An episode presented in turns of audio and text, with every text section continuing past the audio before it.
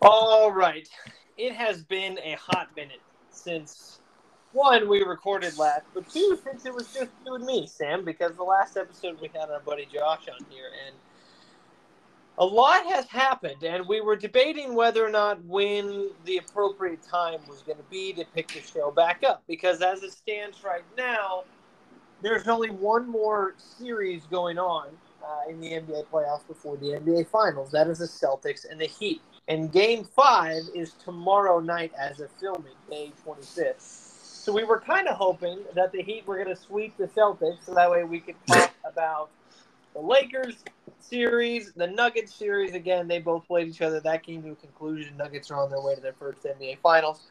And then the Heat and the Celtics won, and they'd all be wrapped up neat and perfect for us. But now the hmm. Celtics had to go win a game. So now we're going to talk um, about the conclusion of one series and the possible conclusion of the next. So Yeah. thanks, Celtics, for ruining the uh, both sweeps. But you know what? I think that's just sort of how this postseason has gone. Really, I mean, uh, maybe maybe that's a perfect illustration for for how this, um, like I said, this entire postseason has gone. We've had a lot of very unexpected things happen, um, and I don't think very many people expected the Heat to go up 3-0 on the Celtics. So. I guess we'll start with that one because again, the game is tomorrow instead of talking about the Lakers and Nuggets series. Sam, I mean, the Heat are in prime position to take control. Uh, I mean, well, to win the series. Um, do you think that this is going to end tomorrow night in Boston, or are we going to be heading back to Miami for a game six? Um, I think it's going to be a tighter game than the last couple games. You have a blowout in game three in favor of Miami, then you have a blowout in game four in favor of Boston. I think this game just naturally has to be tighter as both teams make adjustments. Um, the big thing is from listening, it's it seemed like Boston really sharpened on the defensive side of the ball. They played Jimmy Butler kind of differently than they had all series, which better late than never, but it seemed like it worked, right? And definitely limited his ability to uh, manage that game and facilitate to other players and really force those other players, the Gabe Vincents, the Martins, the Struses, the Duncan Robinsons, to really win that game for Miami. That's not really where Miami wants to be. Um, so I, I think Miami is going to finish it either in five or six, but I'm hearing a lot of people, maybe most mostly people that picked Boston to win this series, but a lot of people are saying, hey, if if Boston find a way finds a way to win Game Five, this game is going. This series is going seven games, and Boston has a chance. There, Well- I just don't see it. They just haven't played well in, in four straight games at all this playoffs. So this, so I was scrolling through Google just trying to see if I could find any notes about this game, and the one that came up, the, the most interesting one that I found came from Twitter. I don't know who this guy is. Sean Grande PBP is his Nope, handle. never heard of him. No, so don't know who he is. But he tweeted out to all the people who think they have any idea how the series is going to turn out. Just a reminder: in the last three years, 21 regular season and playoff games between the Celtics and Heat, the home team is now six and 15. So Interesting. home court advantage has not been home court advantage for either one of these teams in the last um, 21 uh, regular season or playoff games. So, yeah, look. So here's my thought about the whole thing. If if the Celtics, I agree with you. If the Celtics win game uh, game five, then I do think it's going to go seven. I I, I do. I do that. That was sort of that was my consensus immediately after um, yesterday's game. I haven't swayed from that yet. I, I 100% agree with you. I think No, I so that wasn't my feeling. That was just sort of what I've been hearing. I don't believe that for a second. I don't think. First off, if we just purely look at Jayson Tatum and Jaylen Brown, I don't think they can put up superstar performances in the next three games consistently because we have not seen it at all. I mean, I guess if you think that they got their duds out in the first three games of the series, then maybe. But I don't believe that they're going to get maximum production from both of those guys, and I think they do need to because Jimmy Butler is poised to have a big game. Well, so the one thing about the Celtics that you know, to their credit, um, and I I give Greeny uh, all the credit in the world for pointing this out. If you think about the Celtics over the last couple years, when they've been sort of quote unquote down and out, that's sort of when they've played the best. I mean, if you think about last year, they were down three two. Um, they, I think it was in the Eastern Conference Finals. They come back and they win that series to go on to the finals. Um, and then you have uh, this. I mean, just this this postseason when they were playing against Philly, they were down three two, and mm-hmm. then they rally in Game Six to win that game, and then Jayson Tatum goes off for fifty one points and just goes nuclear in Game Seven. So when the Celtics yes, for as inconsistent as they've been, when they've needed it the most, they've gotten it from their stars. The problem is, is that it, it's it seems like it takes them being down in a hole to to get that from their stars for whatever reason, which I know is frustrating for for fans, and I would imagine is frustrating for Celtics fans, not mm-hmm. just fans of uh, basketball in general.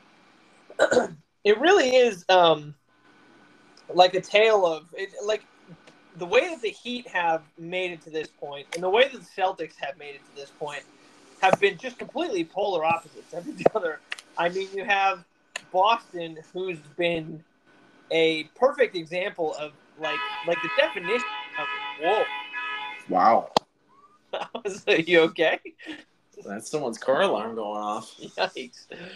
Um, you have Boston, who has been really inconsistent throughout the postseason, but when they're on, they're arguably the best team in the league. And then you have Miami, who's just been this wall of consistency. Josh, as I was talking to him the other day, even sort of said it's almost like the Spurs and their dynasty. Like they played great defense, they never made mistakes, and when they were up on you, they just put their foot down and they just never let you back in. So it has been really interesting the like juxtaposition of these two teams next to each other because and like even even if so let's say hypothetically the Celtics do come back and they do win the series which I don't think it's going to happen but let's say that does happen. Again think about the difference that you'd have in the finals. You'd have Denver who has been nothing but consistent the entire year and then Boston who's been this roller coaster team. Um and I feel like that's sort of the series we have right now with with Miami um, and the Celtics. Like I feel like the the Celtics, regardless of if they were playing the Heat now or if they're going to play the De- Denver next um, in the NBA Finals, it's sort of like they're going up against the same team from the standpoint of they're not coming against coming up against a team who's just kind of on this magic like fairy tale ride. I, I don't think for a second that the Heat are actually an eighth seed. They're playing against uh, what would be two teams that have been extremely steady the entire postseason, which mm-hmm. doesn't bode well for Boston, I don't think. Yeah, I think it's it's worst case scenario. Um, yeah, I like the Spur comparison there for Miami because it seems like it's a it's a death by a thousand cuts to their opponents. They're not really. Yeah, Jimmy went off for that one game against Milwaukee when he went for 56. But other than that, it's been him. He is the leading cog, and everyone else putting in really great performances for their standards, right? And that's sort of how they've been able to control. Um, I think Boston is potentially the most talented team left, but they're fighting themselves so much that it's like. It, it, they have to work ex- even harder to get wins and they have to get out of their own way with the turnovers and the lack of discipline, lack of focus, and all these things that were so uncharacteristic to their team last season. Now it's these things are rearing their ugly heads in the worst times and leading to them just being dysfunctional, just befuddled almost in these playoffs. So I just don't see how they can all of a sudden remedy that and win three games in a row. Now it's it's a three one lead at this point. I feel like people thought that Boston won two games last night with that win. But it's it's three one now. Yeah, I, and to be fair, it's not like Boston's. Uh, it's, it's not like playing in Boston has favored the Celtics. I mean, they got swept in their uh, in the first two games. Uh, not like it, it, and it wasn't even again. It's not like those games were necessarily. I don't know. I guess all that close either. I mean, I understand that yes, it was a six point game in game two, and it was a seven point game in game one, but like again, it, it felt like in both of those games that, at least to me, that like Miami had it without a doubt. Yeah. Um, in in both of those games, like coming down the end, like yeah, it was cl- yes, like I said, the score would indicate to you that it was close. But if you were watching both games, it just never felt like Miami was going to give them any sort of life. Like yes, they would go, Boston would go on a little bit of a run, but then Miami would just answer right back and be like, "Look, we're not."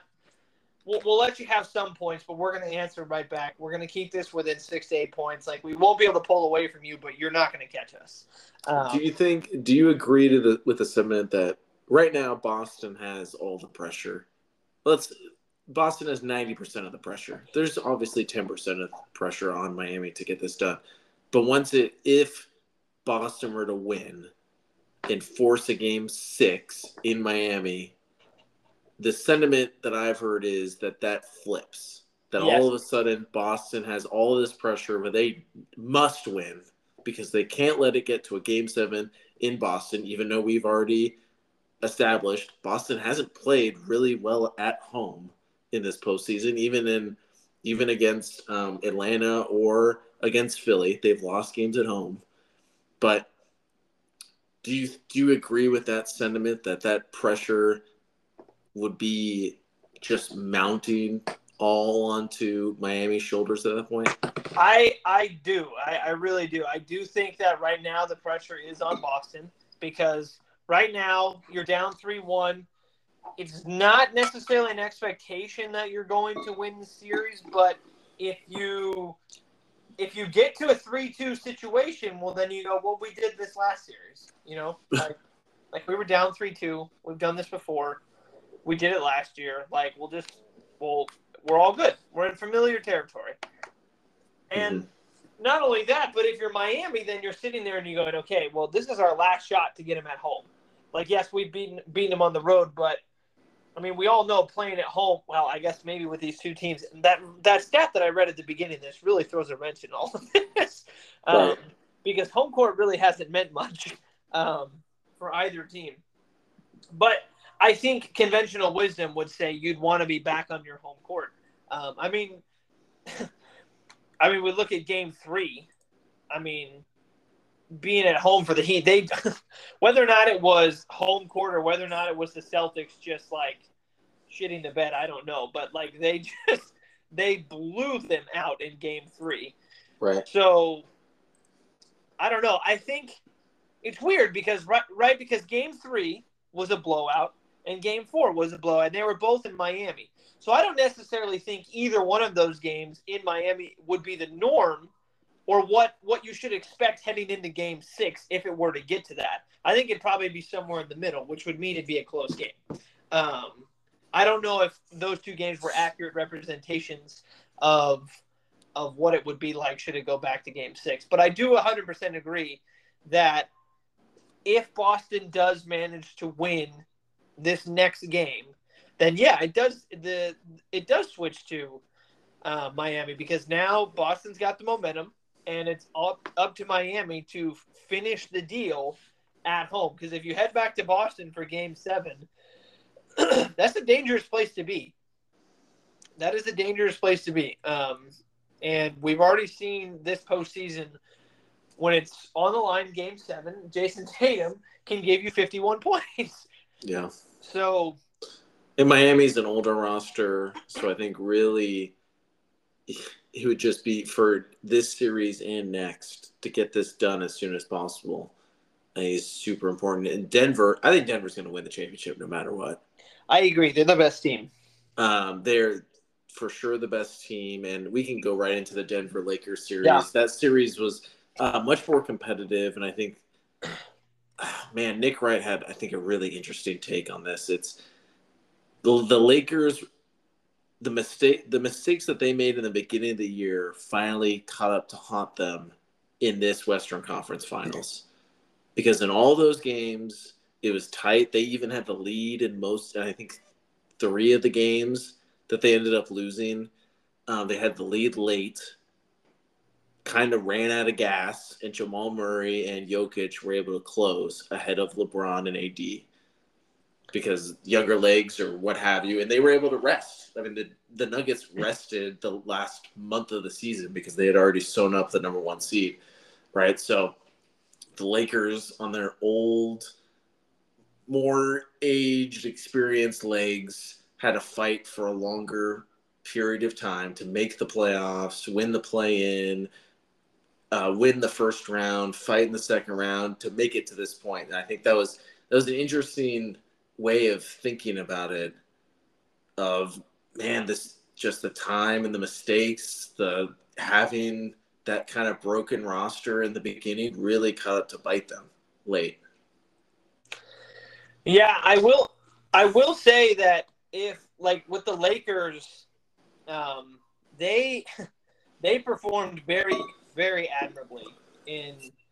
Um, in, well, yeah, LeBron's maybe last game. I mean, that was incredible.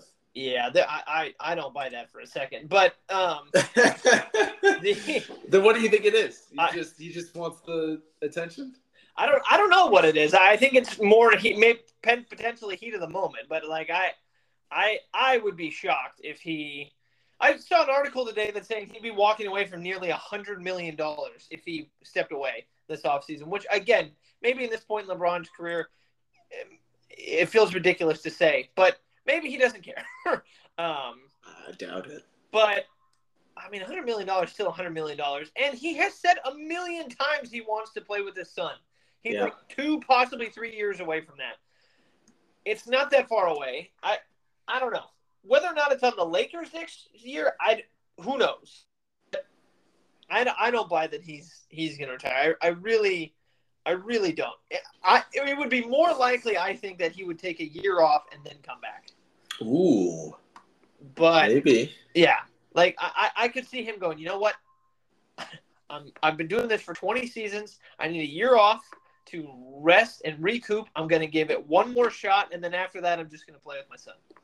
Like I don't get why next year he can't. He could just go out and play 48, 50, mid 50 games, right? And he's hovering around that 30 minute mark. Well, I don't know if the say, Lakers are good enough to have him. Just... But that's not his fault. no, but that's you also can't expect him to put up close to 30 in his age 39 year, which is what he was putting up this year. Right, but the Lakers can't bank he... on that. But he's playing for championships at this point. There's nothing else for him to play for. Yeah, maybe this year was the last one where he's playing for championships. Well, potentially, but you know, you got that whole Kyrie thing hanging out in the balance. I don't know. Who's, who knows? But the main story, obviously, is is Denver. Um, Ooh, is that the main story though? I think it is. I, mean, I do. Uh, They're still playing. I, um, Denver was winning all those games, and all I saw was Lakers, Lakers, Lakers. But I think it would be completely disrespectful to not acknowledge how freaking awesome is Nikola Jokic.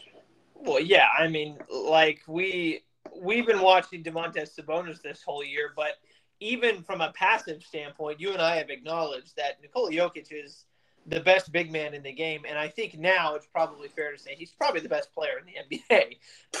I don't know if I can go that far. I think people forget how good Giannis is and how good of a year he had. Um, to just uh, like we can't just keep flip flopping best player of the world. Like last year, Steph was the best player on the planet, and then what did Steph go and do this year? Oh, he had a great year and dragged the Warriors to the second round, right? So, yeah, Jokic is playing out of his mind. Um, but I can't just go to, oh, he's the best player on the planet. What if they go out and lose to Miami in the finals? Then it's like, well, that was a huge disappointment. But here's the thing that's what we do, right? Like, that's That's why there's a, uh, usually different MVPs every year, unless somebody does something so spectacular that is deserving of a back to back. Which, by the way, Jokic didn't do. Um, Yep, and Giannis has done. And yes, Giannis has done that. Um, it's one of those things where I guess it really depends on how you're defining best. You know, Mhm. because Nikola Jokic isn't as physically dominant as Giannis, but what Nikola Jokic does is so ridiculously unique from a standpoint of being able to score the way he does, rebound the way he does, pass the like he just does everything correctly. He's like he's not Duncan, but he's from a standpoint of just doing everything seemingly right all the time. Mhm. He's like Duncan from that standpoint. Now he's a much better passer than Tim Duncan was. Yeah. Um, I would. It's tough to say because obviously He's a worse defender for sure, but he is I a think the, num- the offensive numbers, Yeah. the offensive numbers he puts up, you really can't compare him to any big man in any generation. Uh, because yeah, what- it's tough. what he's doing is just completely uncomparable. But so I was thinking, why do I not like? Why am I not attracted to what Denver is doing? I've we all agreed right when Josh came on. Oh, Denver making the finals would actually be the worst. Well, Like, I- the- I did. I did not agree. But that's right, because Josh's Josh's quote: "As long as Denver doesn't make the finals, the NBA will be happy." Right. Right. And I totally, wholeheartedly agree. And now I've kind of pinpointed why that is. And it's because Nikola Jokic is so much like Tim Duncan or even like a Kawhi. It's like I've never heard this guy speak.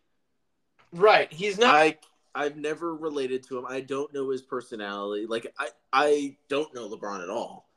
But I've seen him in so many other mediums that it's like oh, like I kind of I kind of get who he is and can sort of get behind, but Jokic, no idea. Yes, he's an unbelievable basketball player. But I think I've heard him speak once or twice, and I think that's sort of the big drawback with him and having him and the Denver Nuggets, which is no, it's no shame to them. Their job is to play basketball, and he's playing basketball at an elite level.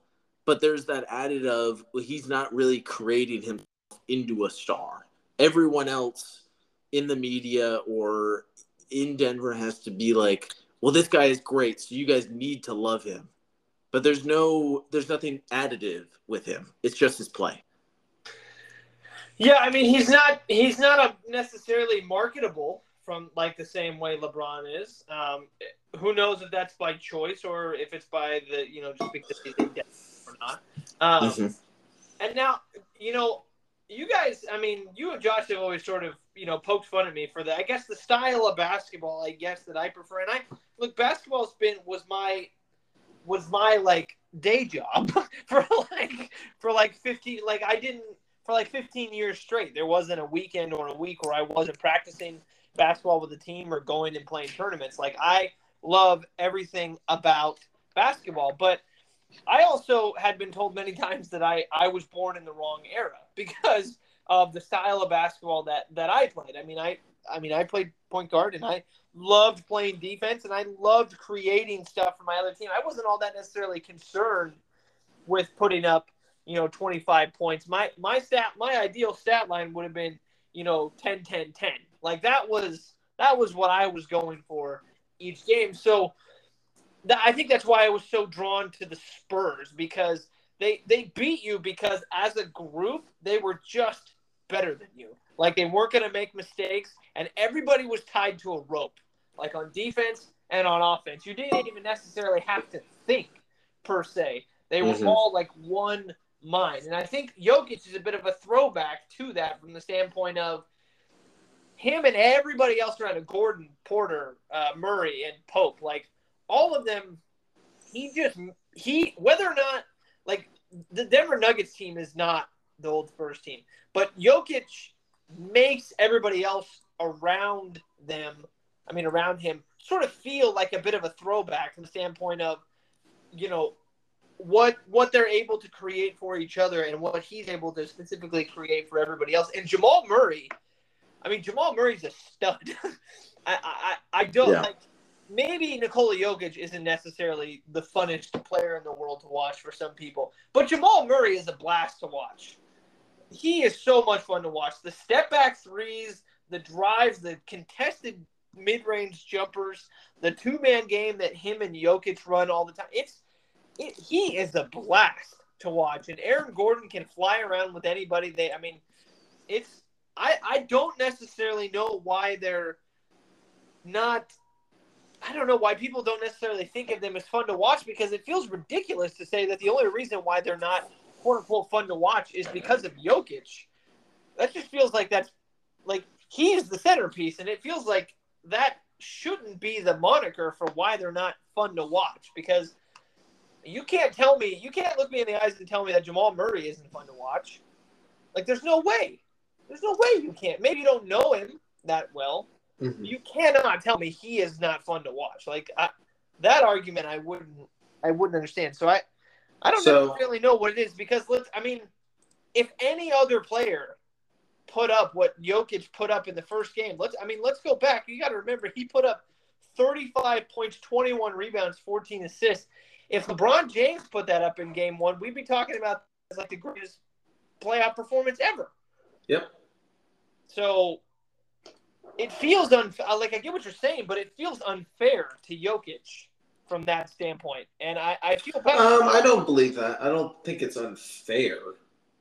I I think it's he is justly positioned in a place that he has put himself in. I mean, he's one of the best basketball players on the planet, but there's nothing extra that is propelling him into this mainstream conversation, like the the marketability of Steph and LeBron and um, KD to an extent, or a Kobe back in the day, or a Michael. Right? There was they were letting these players were letting us into or letting fans into their lives a little bit at a time that allowed people to really relate and towards. So that's why I think there's nothing, like I said, on the court, Jokic and Denver are incredible and uh, they're easily the best basketball team running right now and throughout the playoffs, really. Um, but there's nothing gravitating me towards their games, right? So I'm not even there's, and I'm probably not this not alone in this. There's nothing that's like getting me like, oh yeah, Denver's on tonight. Let me watch them. But if the Lakers are on, oh, I want to see LeBron because I've grown up with him and AD to a certain extent based off of the bubble championship and different things like that. Like these guys are just more um, apparently visible through other means that allows them to really uh, come back into and get me back to their games and their performances. Yeah. Yeah, I mean I mean you're right. That's just that's the world that we live in at the moment. But I do think it is a shame because Denver is fun to watch. If if you're a basketball if you love the game of basketball and aren't necessarily concerned with the players per se and you're more concerned with you know the actual game of basketball itself, then you get plenty of enjoyment watching Denver. Plenty. Um, Well, then I ask you this: when from 2015 to 2023 was your best was your favorite basketball team the Golden State Warriors? was my favorite team. Yeah, to watch if you're gonna turn on a game, are you turning on a Warriors game? I'm turning on a Kings game, unfortunately. I mean, that was just the lot in life I was given. right, but Uh, in the playoffs, because the Kings obviously weren't in the playoffs. well, in the playoffs, and again, for me, I was a bit of an outlier, right? I was watching the Spurs. Uh, From 2015 to 2023. 2015 and 2023, I mean, you knew. I don't know. I, I think for me, yes, they were fun to watch, but actually, like if they were on when I turned them on, yes, because they were a show. But I, it was one of those things where like because they were so good, yes, there were wow moments. It, it didn't feel as shocking, you know? Like Mhm. if, if Steph went for 30 and Clay went for 30 and Durant went for 30, I was just kind of like, well, yeah, I mean, there were amazing plays along the way, but that's kind of what like I'm expecting, right? Like they're, they're just unfairly good. Um, which is why I feel like Miami doing what they're doing has been more entertaining because you're not necessarily expecting that. um, so, but I mean, your point is well taken from the standpoint of yeah, people turned on to. I mean, they the Warriors were the team. They still are. hmm Like I think if who I think my girlfriend would know who Nikola Jokic is, especially because we did go to Denver for Sacramento. Um, but she's a little more in tune to sports, and I think um, some like. Do you think Bree would know who Jokic is? She would not know who Jokic was. She only really started watching the NBA this year with me because she got into the Kings. So much Right. so that she was like genuinely hurt when they got knocked out. So that's that's the thing, right? Like I think, man, because I feel like I, I saw I heard oh gosh I saw JJ Redick's latest post. Um, he was sort of ranting on the fact that everyone was saying that the ratings are going to be bad when it's going to be Denver versus Miami, Mhm. right?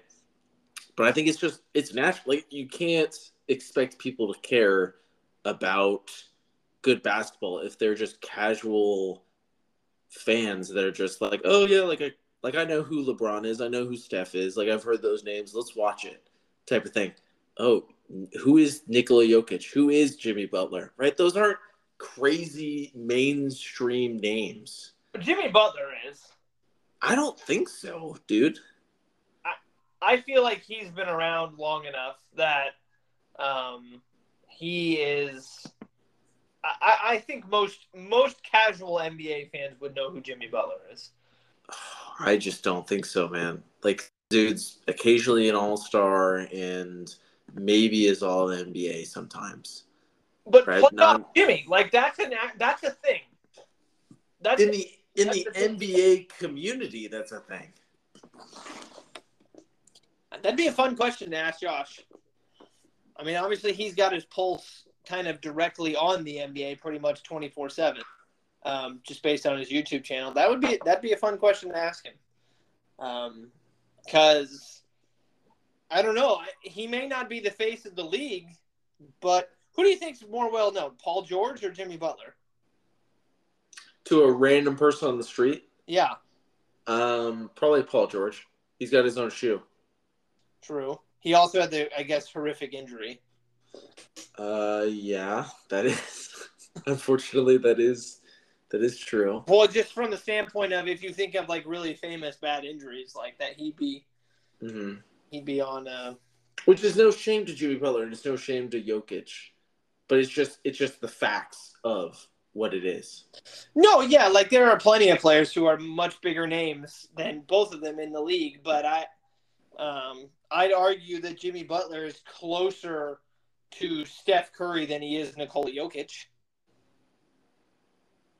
But isn't that so bad that that you're using like Jokic is an extreme of who the heck is that guy? Yeah, And maybe it's that the foreign. he's- if he's the not the best, element. he's a top three player in the league. Yeah, So yeah, it, it does. It, it, it does.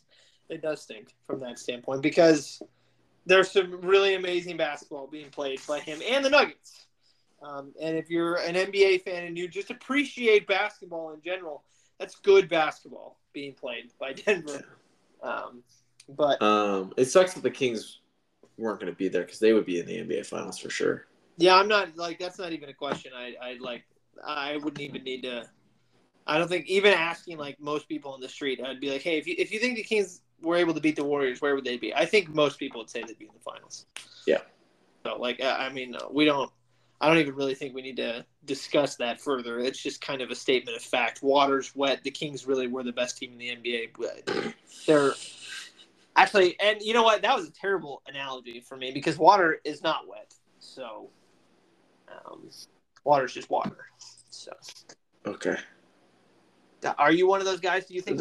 We don't have to talk about that. It's got to be a short podcast. Do you want to? Do you want to? Um, because I think the next time we record, there's not even going to be an NBA Finals game. Yeah, yeah, Um, uh, with the next couple days. Yeah. I think congrat. Good to see Brooks Koepka win Mhm. PGA Championship. Yeah. Uh, won his fifth major. Uh, the dude's back.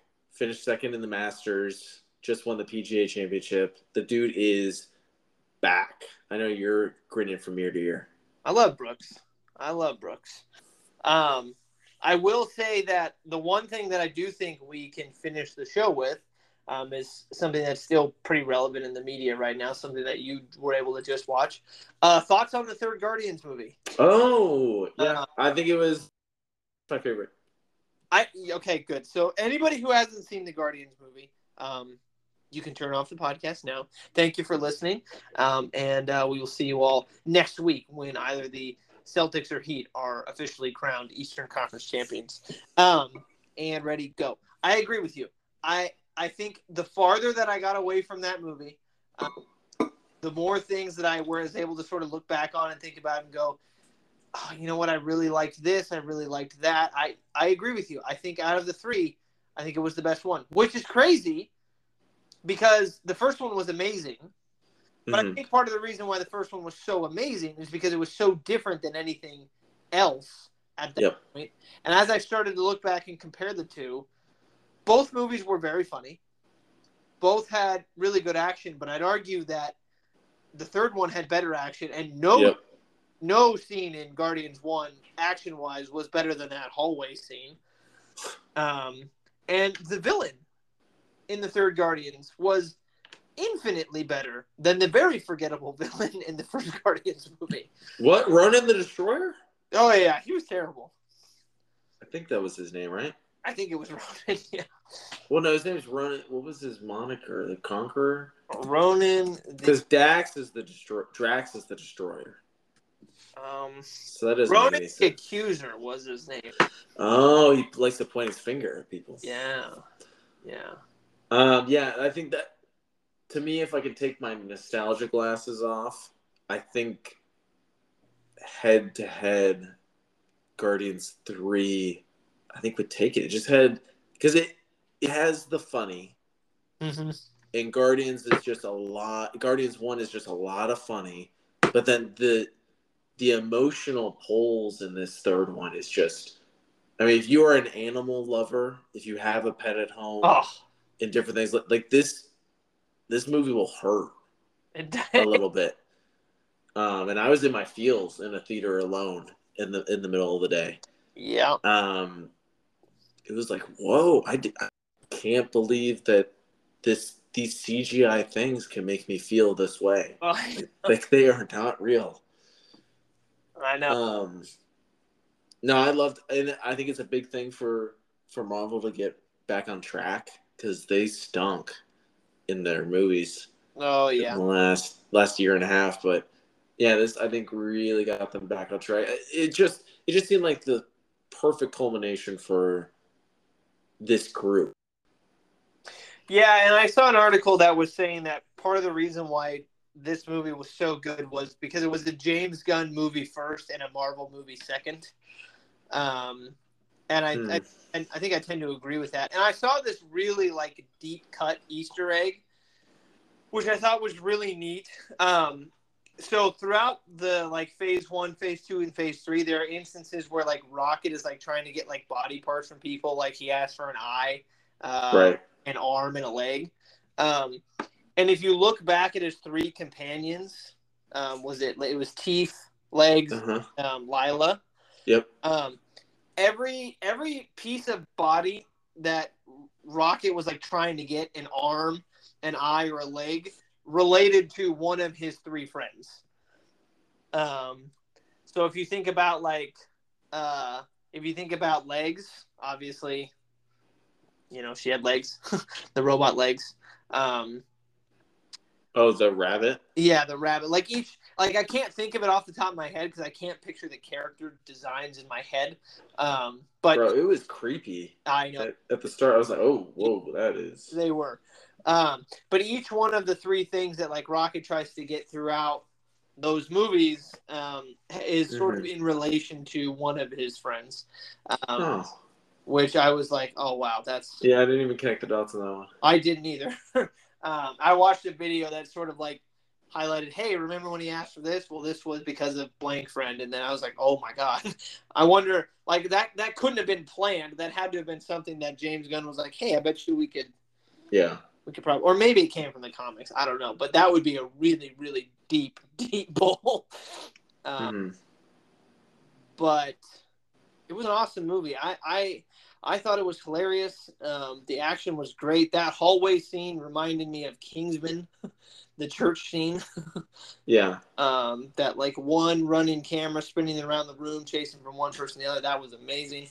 Um, all the jokes landed pretty much for me. Um, the uh, high evolutionary apparently didn't die. so, What?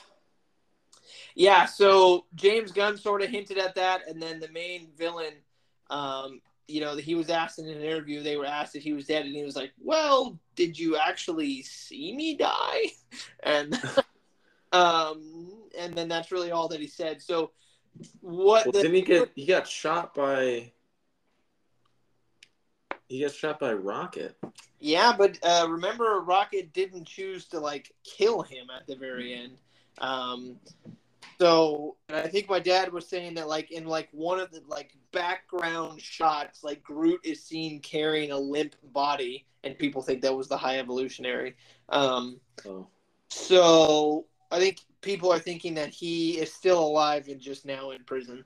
Um, I wouldn't mind seeing him again. Uh, he was he was really cool. I, I liked his I liked his character a lot. Yeah. He's what I think. He's kind of the level that they were trying to go with Gorr, but then they actually like went ahead with it in this one because he was dark. Yeah, I'm I'm glad you pointed that out because Guardians is a very good example of what I guess Thor the new Thor movie was trying to do cuz Guardians was dark, but it didn't mm-hmm. it was able to balance humor in a way that didn't necessarily feel like it was two completely different movies. I mean, there was one, I think there was one drastic shift that I thought. I think it was like after like Lylla got shot and all of his friends died, and then it switched to like Drax and Mantis like bickering with each other, and I was like, whoa, that felt kind of like I was still coming down from the the uh all of his friends dying, but like for the most part, it really did balance the the sort of dark and like bleak tones of the movie with humor. And God, it's just with Ragnarok, man, like With the Love and Thunder. yeah, oh yeah, Love and Thunder. Sorry, Ragnarok was great. Um, yeah, don't don't pull that movie down. yeah, Don't don't, pull Ragnarok into it. yeah, Ragnarok was great. Um, but Gorr just felt like he was in a different movie than everybody else. Um, Yeah, I think I think uh, Love and Thunder tried to be funnier than this Guardians movie because this Guardians movie seemed like it wasn't trying yeah, super hard because it's just oh Dave Bautista he's Drax and he's kind of an idiot and um you know who I didn't like in this movie? Huh. and I think it was on purpose.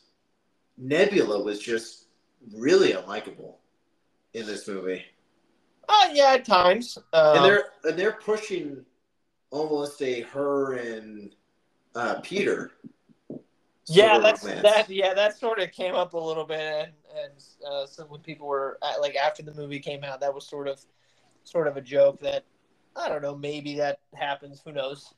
Um, but oh man, I had had something I wanted to say, and it I totally lost it. Um, No, but I totally get that right because I think it was it was that scene where I think I was like on the verge of tears once Lylla gets shot in the back and then the other he turns around the others got shot in the crossfire and he um, he escaped and everything. That was like oh my gosh this is so sad. Uh, and then they did cut right to like Drax and Mantis went outside the ship Uh, yes, yes. When Drax like tricked her into going on the motorcycle. Yep. Um. Yeah, I liked I liked Counter Earth. I thought that was kind of fun. Uh, Peter when he didn't know how to drive, I thought Yeah. was pretty funny. The F bomb was perfectly timed. Yeah, what was it?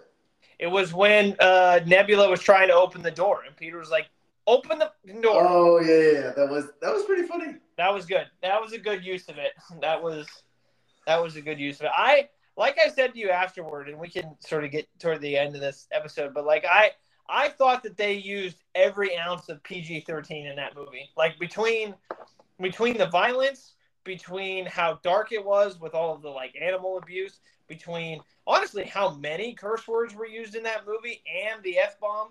Um, I was like, they really stretched the PG thirteen that like Marvel is sort of consistently plays with, um, and I I was here for it. I was like, cool.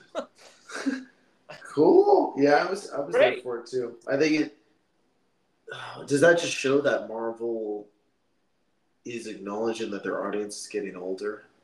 Maybe. I mean, you think about the Deadpool and Wolverine movie that are going to be coming. Um, that's going to be probably a pretty hard R. Oh yeah. And I saw something the other day that saying that was saying, make no mistake, this is more of a Wolverine movie than a Deadpool movie. And I was like, cool, let yeah, I give me give me some more Hugh Jackman. Yeah, please. yeah, that I'll, I'll never get sick of that. So, um, that was great. Where do you think what happens next with the Guardians? Because it um, it looked like what Lord will be back somehow, Yeah. which I, I don't think they need to. No, he'll probably come back. Like he probably won't be back right away. I imagine we'll see the Guardians with Rocket and Groot and Adam Warlock. Which, by the way, we didn't even talk about Adam. He sort of felt like kind of just a, a small addition to the movie. He didn't take away from the movie at all. Um, it wasn't necessarily all that needed. I liked how they played out the fact that he really was like kind of a baby, like he's brand new Yeah. he's brand new. Like that tracked. That made sense. Um, but uh, I didn't really know what to think of him other than okay, well, he's sort of just learning how to be, I guess, alive. So huge role, but um, yeah, I mean, I he was. I really didn't know what to think about him during the movie, other than all right. Well, I guess we got a new character, so cool. He seems he seems all right. Yeah, I mean you'll need further further development. Um, what do you think about Gamora and Peter? I think that's done probably, and I think that's okay. um, I think they made it very clear that that Gamora that this Gamora is not the Gamora of old, and I I I think that's all right. I don't think they need to to try to force Peter and Gamora to be back together. I'd be honestly be more interested in maybe Nebula and Peter. Yeah, yeah. I think it gives it gives that whole scene in the uh, Infinity War still meaning.